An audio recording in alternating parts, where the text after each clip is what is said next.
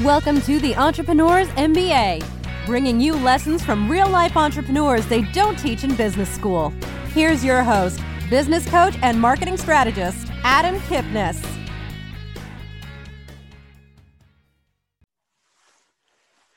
A lot of entrepreneurs or entrepreneurial thinkers want to start a business, but they, they just don't know what to do. What's that new idea? What's that new thing? And it's interesting because sometimes it's right in front of you. There are needs that people have, there are needs that communities have that all you have to do is raise your hand and say, I'm willing to do it. We're going to talk about that part of entrepreneurship. How do you find an opportunity that can be easier than you think, that's faster than you think, and can make you money and have your own business? This is Adam Kipnis, host of the Entrepreneurs MBA podcast. I appreciate you listening today. I also want to thank C Suite Radio for hosting the podcast and distributing it for us worldwide. Today's guest is an author and the creator of Clean Lots, America's simplest business. He's been involved in all aspects of the par- parking lot litter removal business since 1981 and can show you how to start and operate a green based business from home and make money from a simple service that's almost as easy as going for a walk. Right? Like I said, there is business everywhere, and it's just finding the opportunities. Brian Winch, thanks for being on the show today. Thanks, Adam. It's great to be here. Definitely. I look forward to, to understanding how you got to where you are because not a lot of people think about the litter, litter removal business since 1981. But what was your journey there? Were you always doing different businesses that, that led you to where you are today? Well, I was always um, an entrepreneurial sort. Um, I remember as a kid, I think I was about five or six years old. And, uh, you know, what, an allowance wasn't good enough for me. I, I wanted more money than that. So um, I was always kind of thinking different ways, you know, besides the lemonade stand, if you will. So I remember one time, I vividly remember uh, I gathered up some of my brother's toys that I thought they wouldn't miss. And I cleaned them up and I uh, put a stand out in the front street and I, I sold them to the neighborhood kids and and uh, you, you, can imagine my brothers weren't too happy with me. What'd your parents think about that? Oh well, they they. I mean, they didn't scold me or anything. I think they they uh, told me, well, you know, next time ask your brothers. But they kind of encouraged me. You know, they they were pleased uh, that I was showing, you know, some uh, initiative, if you will. yeah, I, I bet. Were were they entrepreneurial themselves? Well, you know what? That's a good question. Uh, both my parents didn't graduate high school. Um, you know, I mean, I, I'm 60 years old, so they got married in 1959, and my father was uh, he fled Poland uh, during the Second World War, and he eventually found his way uh, to Canada, and as a refugee, and so he had to take on a number of different jobs. He had to learn how to uh, communicate in English so, uh, and my mom, uh, I think, got as far as grade 10, and she took a nursing aid co- uh, course and was a, a, a, nursing assistant. But when they uh, married and um, uh, started a family, uh, my wife, my wife, my mother stayed at home, took care of us, but she always babysat, or we we always had a boarder, you know, living with us to to help supplement the mortgage payments. My dad was a caretaker or a janitor, and he always uh, moonlighted if you will before the term side gig or side hustle took off but he would cut grass in the summertime shovel snow in the winter. But eh, there was one um, side gig in particular that caught my attention and that was uh, him cleaning up litter outside a nearby shopping center. Uh, uh, before he would go to work in the morning, he would get up extra early and, and go uh, clean the property. And, and a couple times he took me along with him. And I remember how easy it was. You know, like I said, it's almost as easy as going for, for a walk and getting paid for it. And uh, that, that kind of stuck in my mind for a, for a few years. And, um, you know, unfortunately, he passed away when I was uh, just uh, two months before I started my the business that I operate today, and I, I didn't have his experience to call upon, but I had that memory uh, of, uh, and both my parents uh, were were really good role models for me. No, it sounds like it, and yeah, I mean you've been in the same business for, if my math is correct, about forty years, and in the litter space, it's. Uh, forgive me for saying this, but an odd space to be in, and you know it sounds like something that just started to, to make a few bucks how did you how did you begin to turn it into a business we'll talk about sort of the longer plan, but but how did you begin to turn that into business in the beginning? Okay, well, I mean, in 1981, so I was 21 uh, years of age at the time, and I was working a full-time job, and I decided, you know, I, I don't want to do this for the rest of my life, working for somebody else. So um, I, I, remembered uh, that he did that uh, when I was a kid.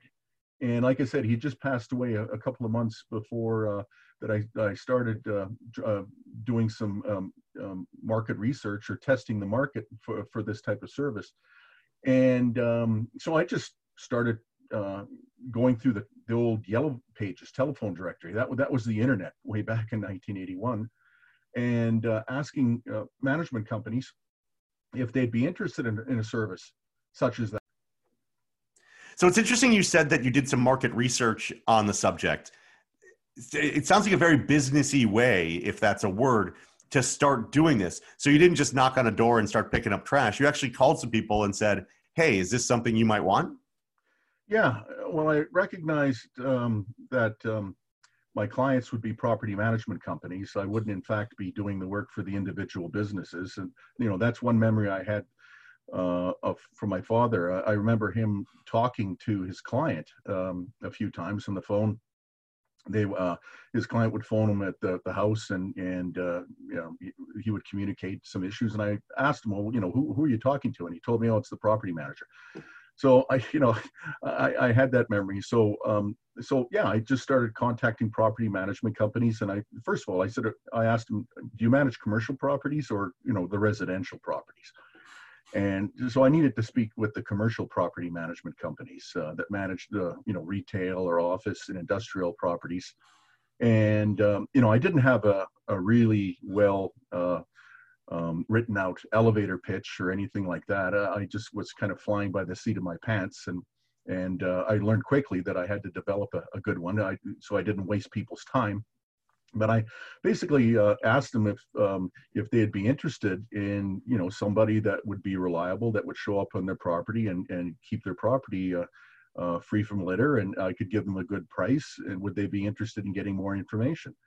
And um, so you know I made about five or six calls. And um, it seems about the sixth or seventh uh, was very interested in getting more information and, and prices for three properties and um, so I, I went out, took a look at them. I came up with prices that I thought were fair at the time and uh, uh, submitted them to him. And he said, We're good to go. When can you start? That's amazing. So I want to talk a little bit about the pricing. So how did you like how do you price something like that? Were, were there other companies doing this or were were you the guy and you kind of just, you know, made it up? Um, well, you know, most people don't see the service being done because uh, in most cases it's performed after hours or early morning before the business is open. So, that, you know, that way you can clearly see and clean up all the material as opposed to being done during the day when there's you know, businesses are open and, and uh, the parking lots are full of cars. So there could be various uh, contractors that um, are doing it or have been doing it, such as uh, large, you know, cleaning companies. Uh, sometimes they provide uh, a day porter service. Um, it could be a landscape contractor, again, maybe the larger ones, and um, or it could be maybe even a sweeping company or a power sweeping uh, company that um, you know offers this um, in addition to their their sweeping service. But what has made our business model so successful over the years is we specialize in that. We, we you know we don't try to be a, a jack of all trades and wind up being a master of none. We focus on the litter pickup and that's it. And we we you know we do the work with simple hand tools, you know, very low overhead, and you know we can provide our customers with great service at a very affordable price. And you know, and, and you know, the marketing I, I believe begins after you've uh, got the contract because if you want to keep those customers, you better keep them happy, and that means communicating uh, with them and, and providing uh, extra value. And um, you know and it, for example of the extra value if you know when we're cleaning up i mean anybody can clean. But if you're uh, they're cleaning uh, you have to show some ownership uh, and so that if, if we see some graffiti fresh graffiti on the wall or somebody stumped off a sofa in the back of the building or or a stop sign's been run over we communicate those issues uh, to our to our clients the, the, as soon as possible. You know, the, the very first thing the the following day, and it helps cement the business relationship we have, and they're more than likely to want to send more business our way than than uh, to you know put you know uh, look for somebody else or you know put the the whole contract out to tender every year.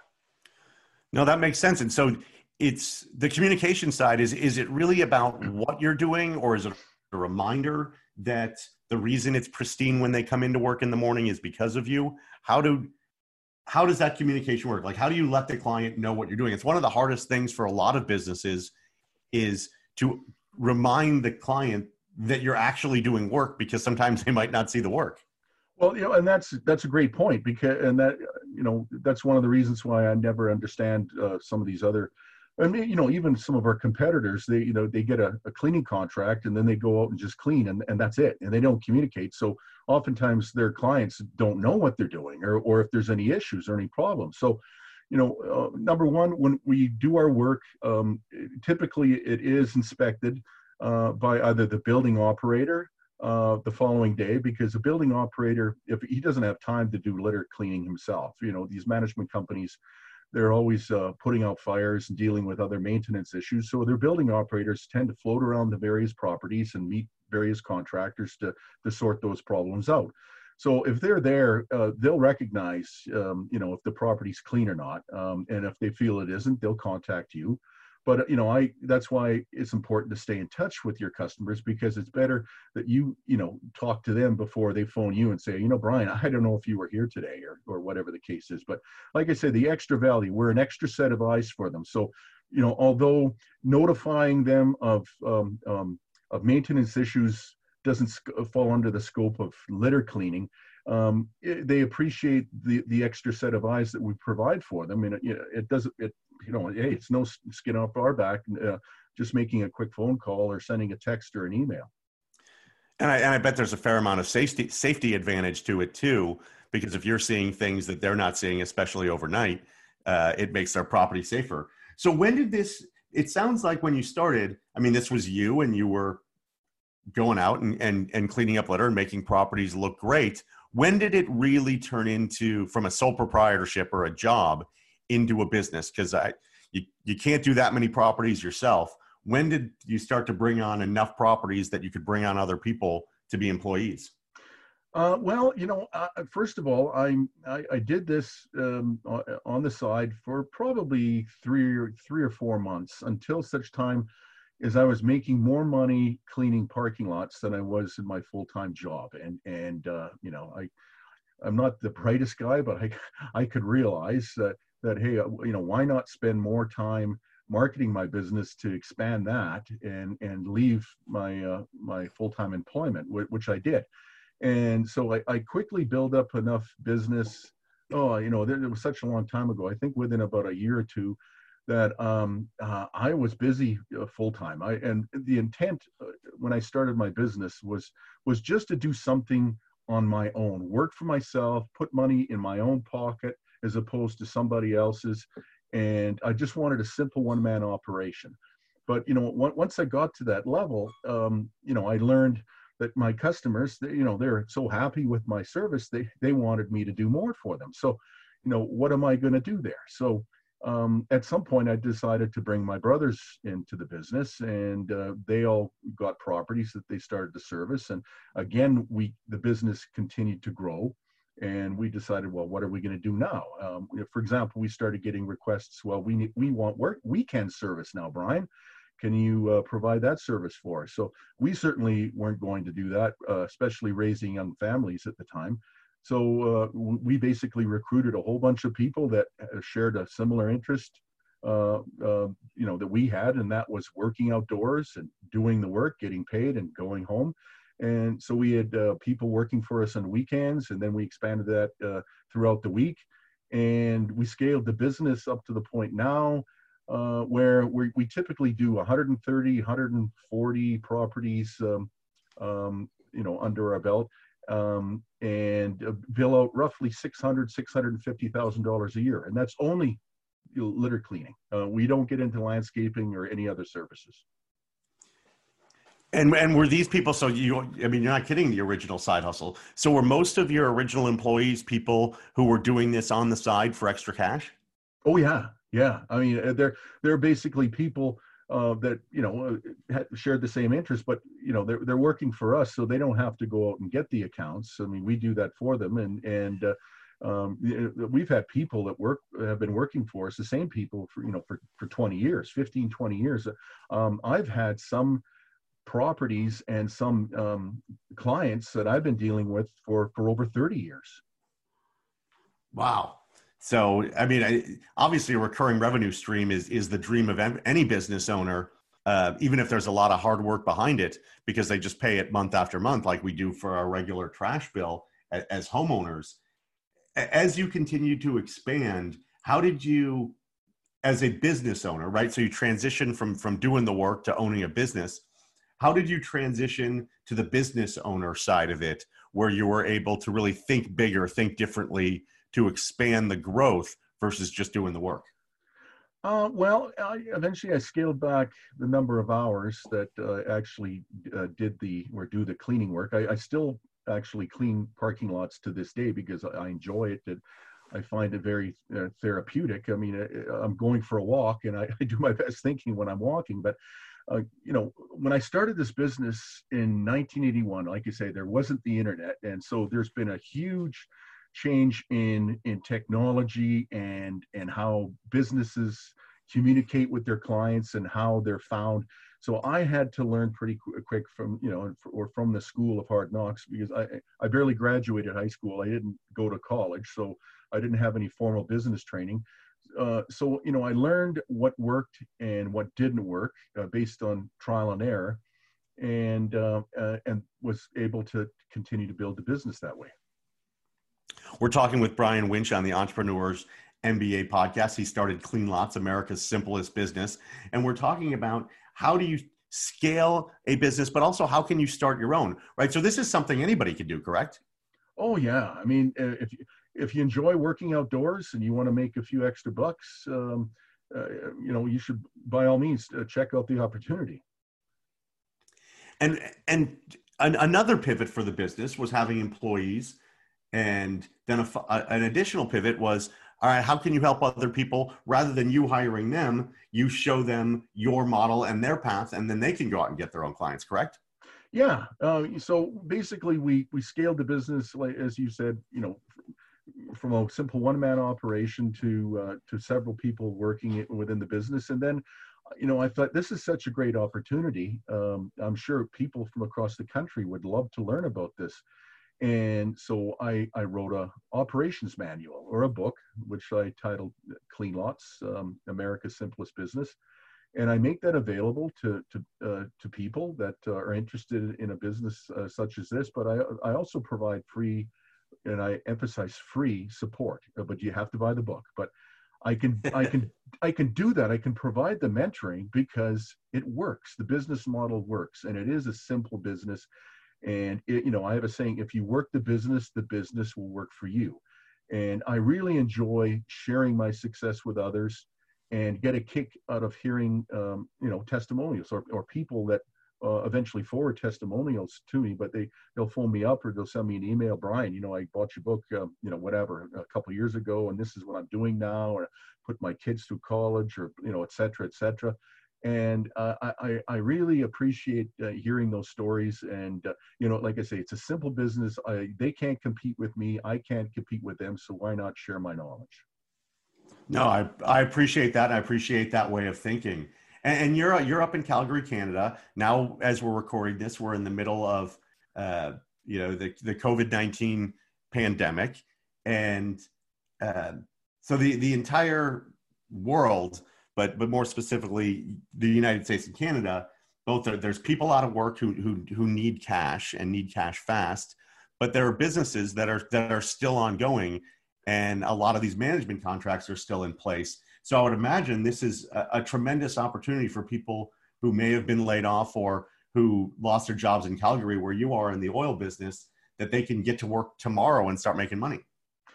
Well, you know, I wouldn't really say it happens overnight um, because, like, you know, as you are well aware, any legitimate business, it takes a little time to to go through the regulatory pro, uh, process. You know, get your necessary licensing, insurance, etc. Apply for a business name. Uh, you set up a legal structure. All of this, by the way, is covered in the book.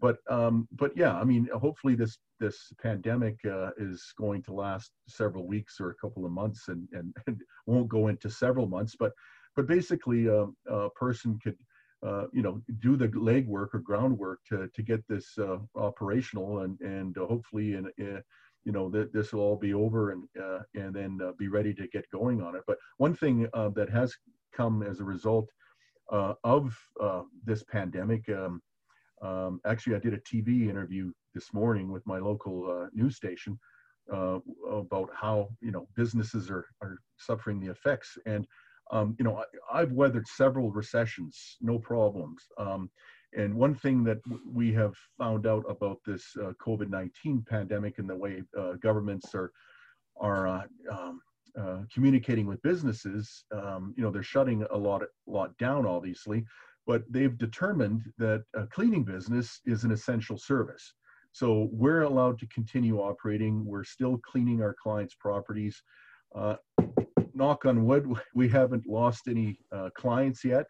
Uh, but you know, I have to admit, I'm a bit scared. I'm a bit concerned, like any other business person is uh, in the world these days, because if you don't have clients that are making money, uh, they're not going to be able to pay bills. And uh, so, you know, I guess that's why the governments are coming out with all sorts of financial aid packages.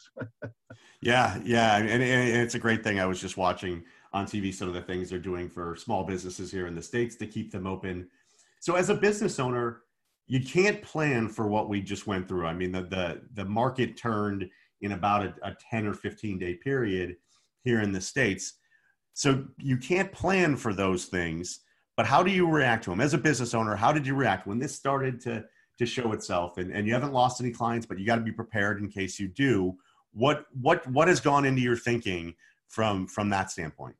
Okay, well, again, it's all about communication. So one of the things we found out, and the information is changing so fast these days. I mean, it, changes by the hour, it seems, uh, never mind week to week. But we quickly developed uh, our COVID-19 response plan, uh, where um, we communicated that to all of our customers, uh, where we pointed out that we have been deemed an essential service and we are practicing all of the measures that have been put forward by you know the world health organization et cetera in terms of social distancing. And you know the great thing about our service is it's done it's not done in a crew. It's done one person can go out and clean the properties and it's done after hours. So you know you're uh, not very likely to to come in contact with people when you're performing your service at that time of day.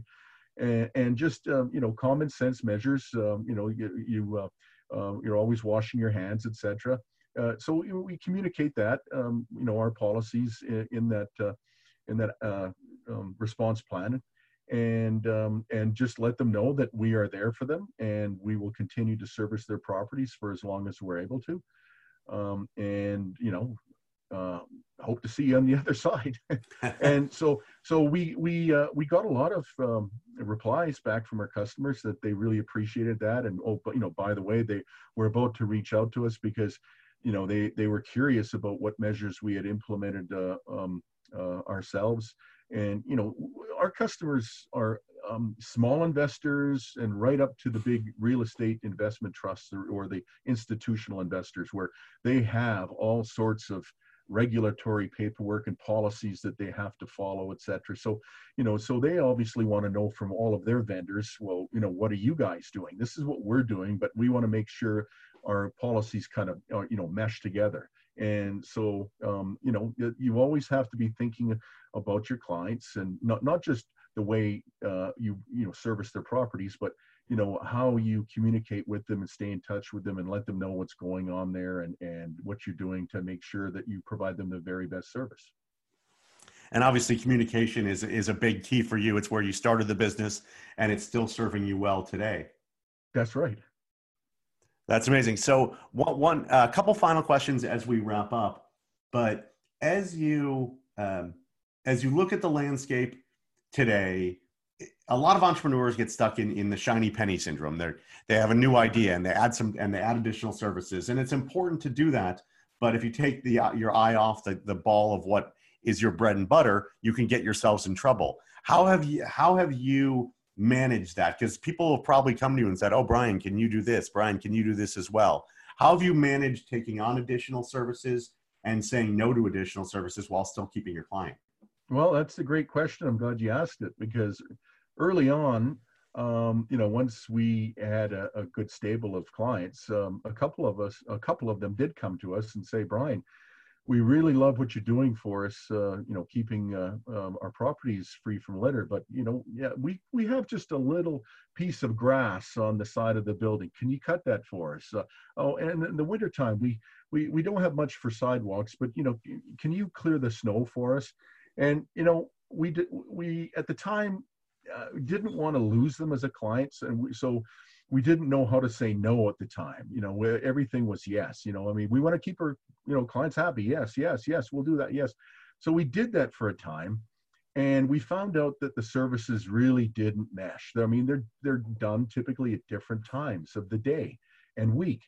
And uh, you know, so we sat down had a discussion. You know, uh, you know, are we going to lose some clients because of this? You know, should we do this? And and so we did we decided you know what that's not our bread and butter. Um, it's not fun you know cutting the grass and clearing the snow. We we enjoy doing the litter cleaning.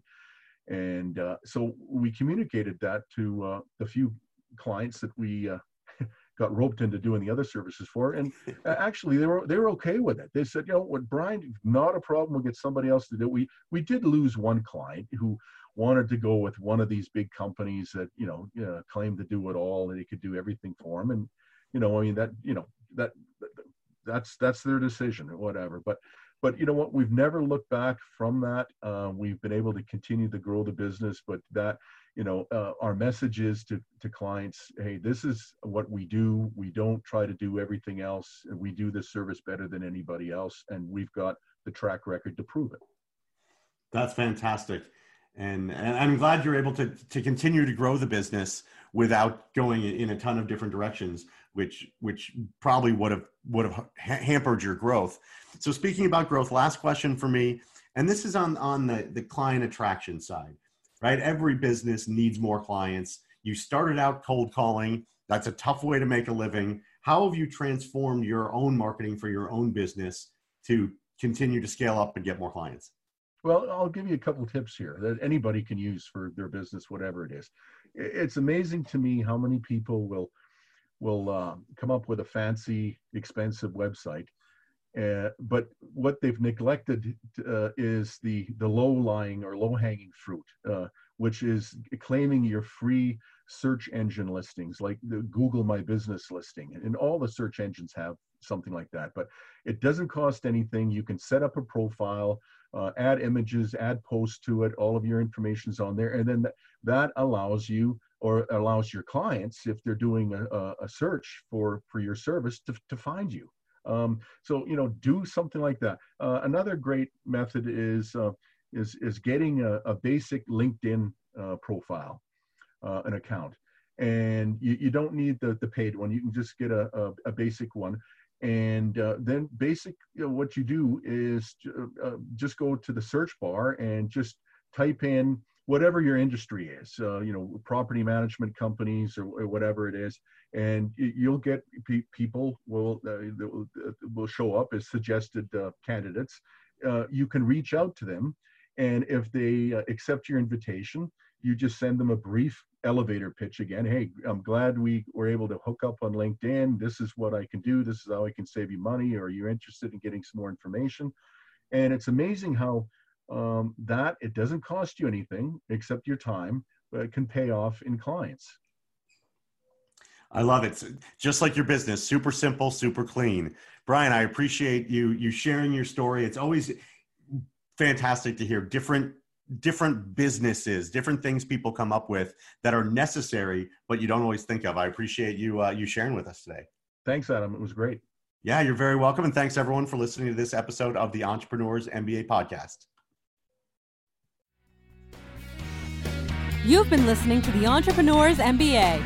Download Adam's free book, How to Make More Money in Your Business, at www.freebookfromadam.com. This podcast is a part of the C Suite Radio Network. For more top business podcasts, visit c-suiteradio.com.